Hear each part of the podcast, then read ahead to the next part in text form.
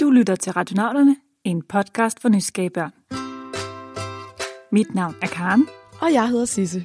Hvilken mission skal vi på i dag, Karen? Vi skal på en mission, som både handler om rensdyr, havregrød og om vikinger, der slås. Havregrød og vikinger? Jeg ved ikke med jer derude, men jeg har altså ikke helt regnet den ud endnu. Faktisk så handler den også om dig og om mig, om din bedstemor og om alle os, der bor i det her land. For i dag skal det nemlig handle om Danmark. Hej, jeg hedder August, og jeg er 5 år. Jeg vil gerne spørge, hvornår blev Danmark bygget, og hvordan blev Danmark bygget? Det var et godt spørgsmål, men hvem delen har svaret på det? Altså, der er der ingen i Danmark, der er gamle nok til at vide, hvordan det hele startede. Jeg er i hvert fald ikke. Det har du helt ret i, Sisse. Der findes nemlig ingen mennesker, der er så gamle. Men der findes faktisk ting, der er så gamle. Og de her meget gamle ting kan altså gøre os klogere på Danmarks historie. Genstandene og tingene, som vi har øh, her på Nationalmuseet, de kan fortælle en masse ting om, hvad er det for nogle mennesker, der boede i det område, som vi i dag kalder for Danmark. Hvordan de har overlevet, hvad de har spist, hvad de har lavet af ting og sager, af redskaber. Ham I hører her hedder Lasse Sørensen, og han er chef for alle de gamle ting fra det, man kalder oldtiden på Danmarks Nationalmuseum. Og så elsker han bare at finde gamle ting i jorden. Jeg er uddannet arkeolog og har skrevet en afhandling om stenalderen. Stenalderen, det er mit yndlingsemne. Jeg elsker stenalderen.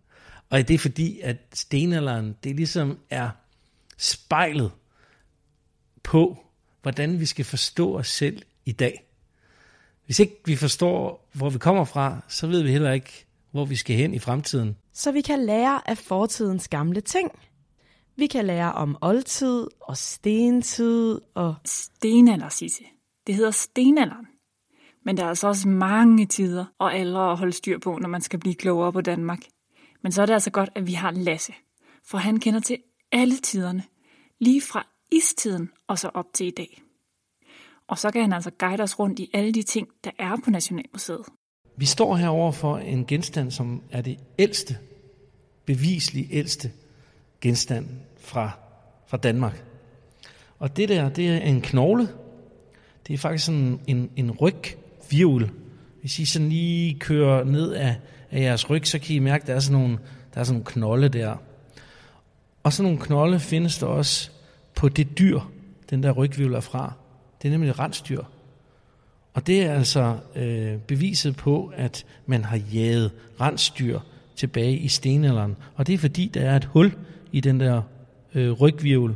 Og hvad stikker der op af den? Der stikker sådan en lille flintstykke op af den. Og det her, det er sådan et slags pletskud. Altså, der er nogen i jer samlere, der har skudt efter de her øh, rensdyr, og de har altså ramt den i ryggen. Og det er faktisk det, vi ser der. Og jeg har været med til at udgrave den. Sejt, at Lasse selv har fundet den ved at grave i jorden. Men finder arkeologer kun gamle knogler? Udover knogler for dyr og mennesker, så finder de også sådan noget som potteskår for eksempel, fra nogle gamle lerkrukker. Og andre gange, så finder de nærmest en skat. Og arkeologerne er jo uddannet til at finde de her ting og vide noget om tingene. Men faktisk så får de nogle gange hjælp af helt almindelige mennesker, der leger arkeologer og leder efter skatte i jorden. Og her er det altså en rigtig god idé, hvis man har en metaldetektor. Mange de bruger sådan en metaldetektor, og så går de rundt med den, og så giver den et udslag. Den siger sådan, Ii! hvis den siger sådan en høj lyd, så er det sikkert et eller andet ædelt metal. Det kan være guld, sølv eller bronze. Men hvis den siger, så er det jern. Men hvis det er noget, der siger, Ii!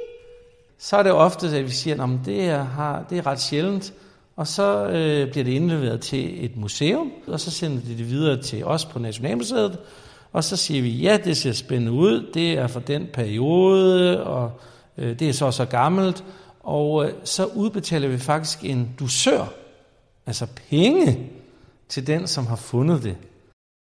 En dusør? Ej, hvor fedt. Må ikke der er mange børn, der godt kunne tænke sig at finde et stykke Danmarks historie af bronze, sølv eller guld? Jeg ved i hvert fald godt, hvad jeg skal i weekenden. Men nu skal vi altså til Augusts spørgsmål. Hvornår og hvordan blev Danmark bygget? August, han har fat i et rigtig, rigtig spændende spørgsmål. For mig, som er sådan en fagperson, så er det faktisk et ret svært spørgsmål at svare på.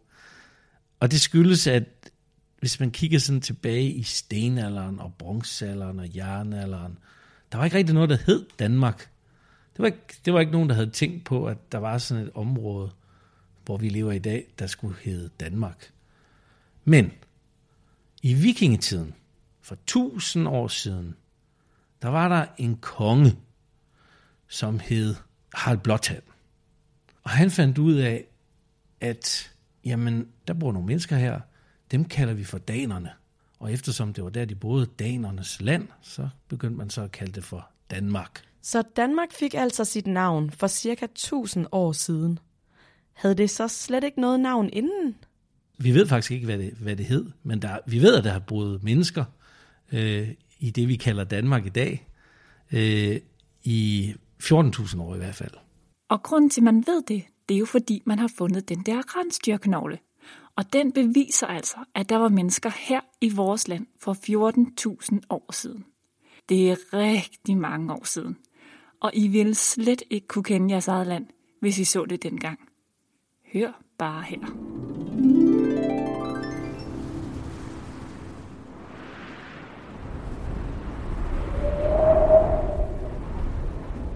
Uh, det er godt nok lidt koldt, var.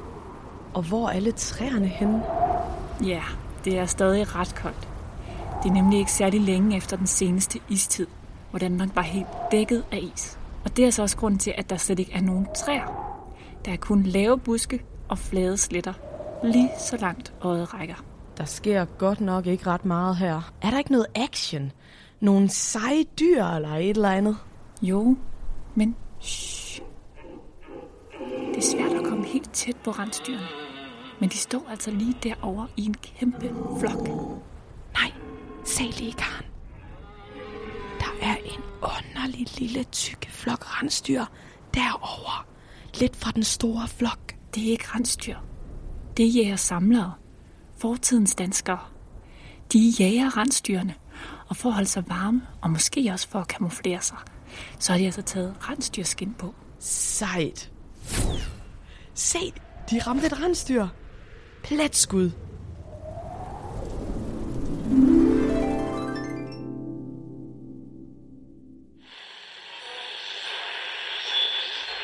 Jeg tror, at det var krøllet hår.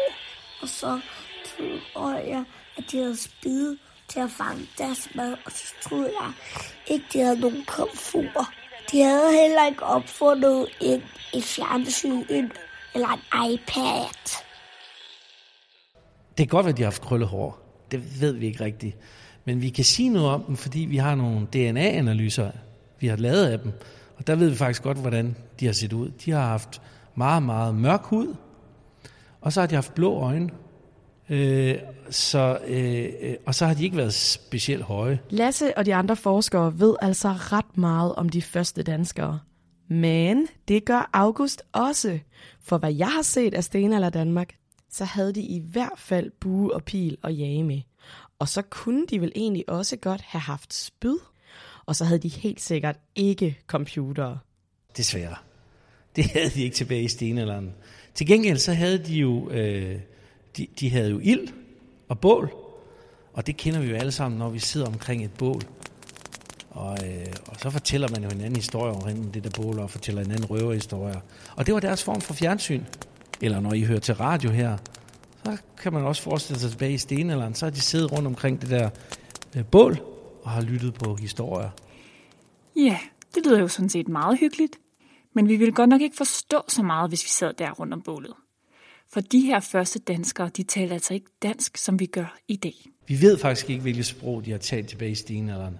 Men vi ved, at det sprog, vi taler i Danmark i dag, det er noget, der opstår for omkring 4.000 år siden. Okay, så de første mennesker levede for omkring 14.000 år siden. Men dansk er kun 4.000 år gammelt. Hmm.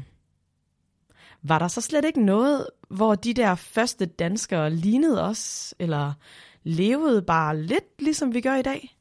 Jo, det er der faktisk. For de levede nemlig også i familier. De huse, man har fundet øh, fra oldtiden, der er det ret tydeligt, at man må forestille sig, at det er sådan familier, der ligesom bor der. Men lidt forskelligt fra i dag. Det er jo sådan sikkert, I kender sikkert nogle bedsteforældre, det kan også være, I kender nogle oldeforældre, og nogle af dem er sikkert på et plejehjem. Sådan var det ikke i gamle dage. Der boede de alle sammen sammen. Både unge og gamle. Og det var jo ret smart, fordi så kunne de også passe på hinanden. For dengang, der fandt der jo ikke øh, skoler. Man gik ikke i skole dengang i oldtiden. Der var heller ingen børnehave eller vuggestuer. Så der må man jo blive passet af, hvem der lige havde tid til det. Det lyder da lidt hyggeligt at bo med hele sin familie. Men det er nu også meget rart at kunne komme i børnehave og i skole. Men hvad spiste de så egentlig? De kunne vel ikke bare lave en lasagne? I jægerstenalderen, der har man lavet nogle analyser. Der kan man se, at de spiser fisk.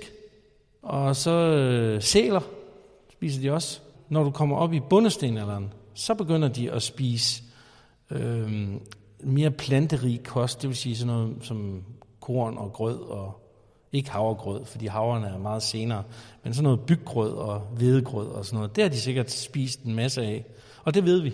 Men de har også spist øh, kød en gang imellem. Men det er jo sådan noget, man spiser til festlige lejligheder.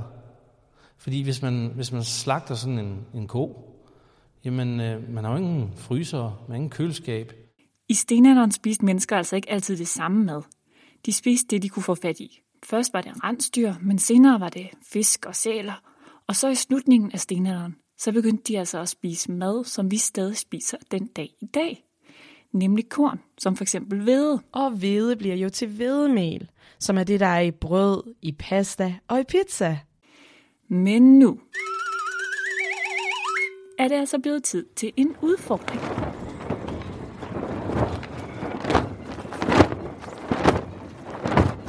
Kan I gætte, hvad det er? Det er noget, der er vigtigt for Danmarks historie, og som man måske kender til, hvis man bor ved kysten i Danmark. Men så afslører vi altså heller ikke mere. Du får svaret sidst i programmet.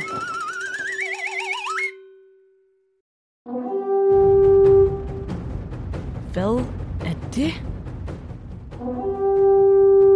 Det der, det er lyden af et vikingehorn. Og det passer altså også meget godt, for nu skal vi altså lave et lille hop i tiden. Væk fra stenalderen og byggrød, og ind i en mere vild og krigerisk tid, nemlig vikingetiden. Vikingetiden, det er jo sådan en meget berømt periode i Danmarks historien, og øhm, så kan man se på nogle genstande, som sådan er typisk for vikingerne, og det er sølv. Ting er sølv. De elskede sølv. De gik rundt med sådan sølvringe og armringe og mønter af sølv. Og vikingerne, grund til, at det er så specielt, tror jeg, det har noget at gøre med, at det er ligesom der, hvor at vi får et udsyn øh, til resten af verden, sådan set. Fordi vikingerne, de var nærmest over hele verden. I hvert fald den del af verden, man kendte dengang. Vikingerne var simpelthen så glade for sølv, at de rejste rigtig langt ud i verden for at lede efter det. Betyder det så, at de var en slags skattejægere, der bare var rigtig heldige at finde sølv i jorden? Ja, ikke helt. Vikingerne var ikke så artige. De plyndrede nemlig. Det vil altså sige, at de slåssede en hel masse for at få fat i alt det sølv. Og de fandt meget sølv i klostre, hvor der boede munke, som altså ikke syntes, det var særlig rart at få besøg af de her vikinger. De kom jo og plyndrede deres, øh, øh, deres klostre, som de boede i. Og i de klostre, der havde de jo en masse af forskellige ting, smykker og en masse af sølv også og sådan noget. Og det var jo det, vikingerne de var ret glade for. Det ville de gerne have. De kom hjem, så kunne de vise, hey, se, nu har jeg været hen og plyndret den og den kloster der. Se mig, jeg har det ene bling efter det andet på. Det synes de bare var fedt. Ej, hallo. De lyder altså ikke særlig søde, de der vikinger. Men hvorfor er vikingerne egentlig vigtige for Danmarks begyndelse?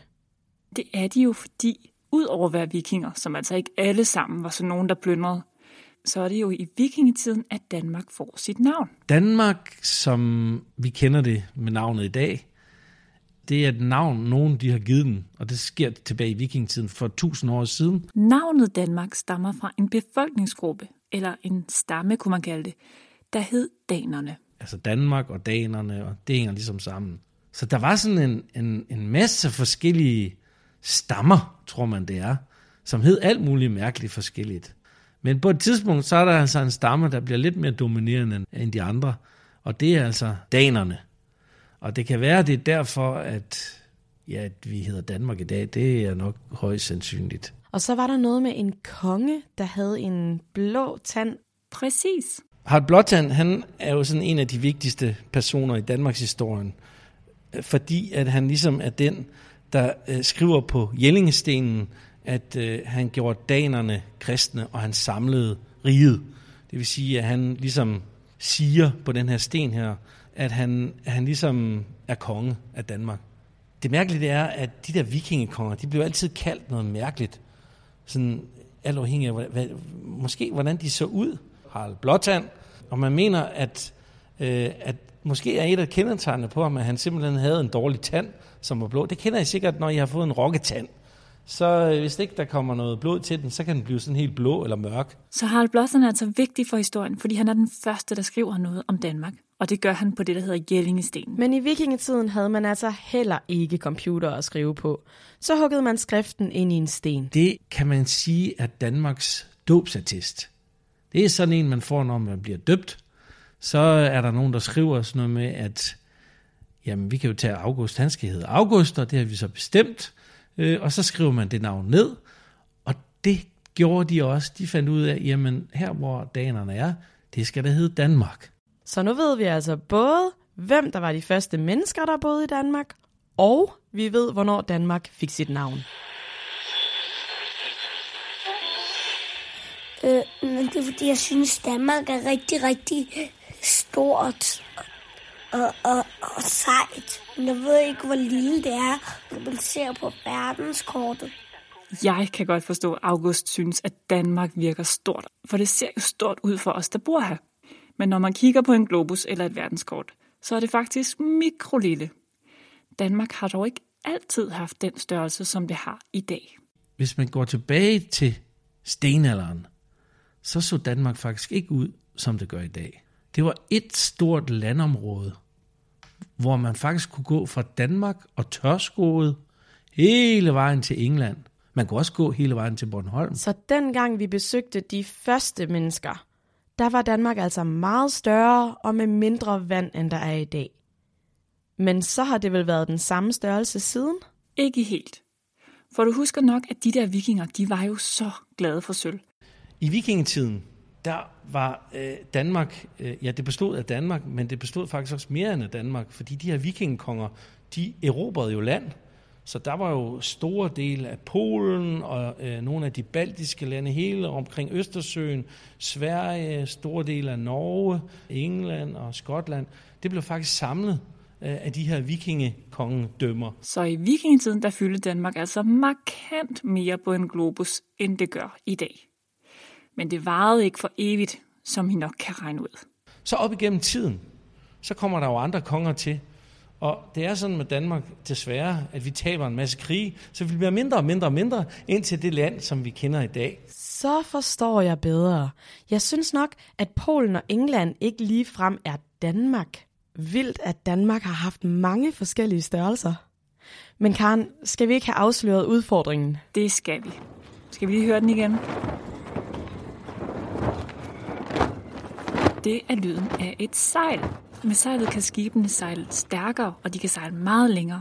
Og derfor så var sejlet altså et af vikingernes allervigtigste redskaber. Det gjorde, at de kunne sejle langt ud i verden. Sådan et vikingesejl og vikingernes sølvskatte og mange, mange andre ting fra historien, dem kan I jo alle sammen komme ind og se.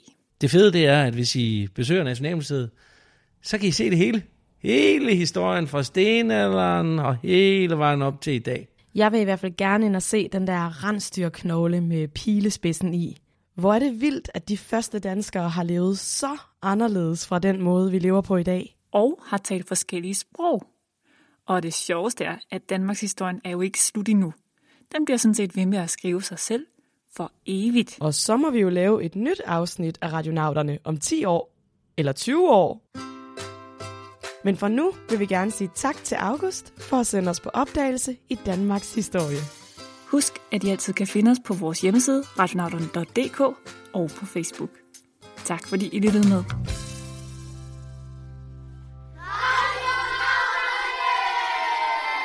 Afsnittet er produceret og redigeret af Karen Birkegaard og Sisse Gramte Fris med støtte fra Novo Nordisk Fonden.